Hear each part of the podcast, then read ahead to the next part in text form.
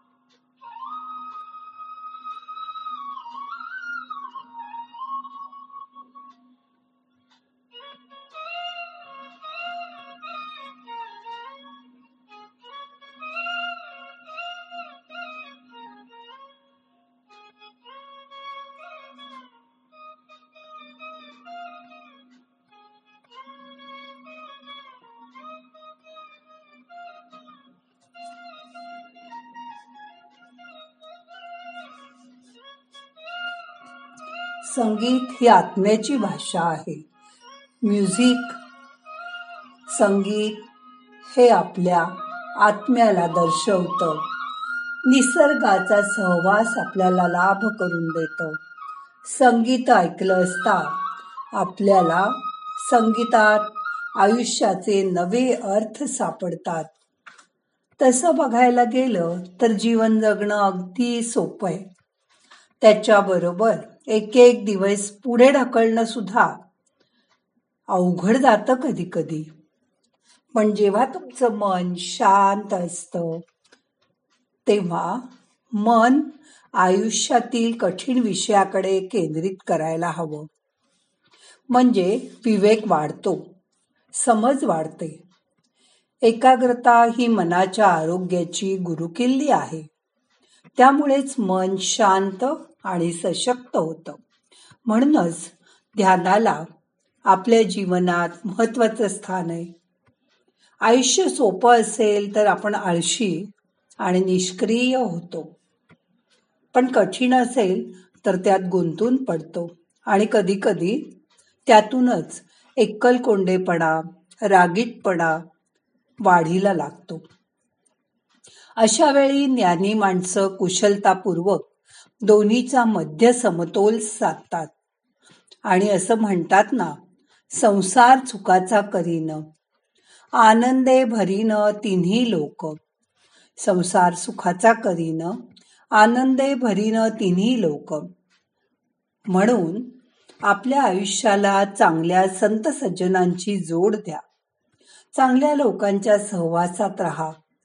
मग तुम्हाला जीवनाचा आनंद आणि प्रेम मिळू लागेल. आपण प्रत्येक क्षणी भविष्यासाठी जगत असतो. सतत सगळी कर्तव्य पार पाडित असतो. मग अशा वेळी वर्तमान क्षण जगायचा राहूनच जातो. या जगात आपण कुठून आलो? आपल्याला नक्की कुठे जायचंय? मिळालेलं जीवन किती दिवसाचं आहे? उद्या पुढे काय वाढून ठेवलंय? हे सगळंच अनिश्चित असतं. मग कधी कधी जीवनात नैराश्य सुद्धा येतं. कधी कधी कुणाच्या खांद्यावर कुणाचं ओझ अशी सुद्धा आपली स्थिती होते. म्हणून आपल्या जीवनात असणारे देवाचे गुरुचे महत्त्व आपल्याला वाटते. त्यांच्या आधारामुळे आपलं जीवन आनंदी बनवता येतं.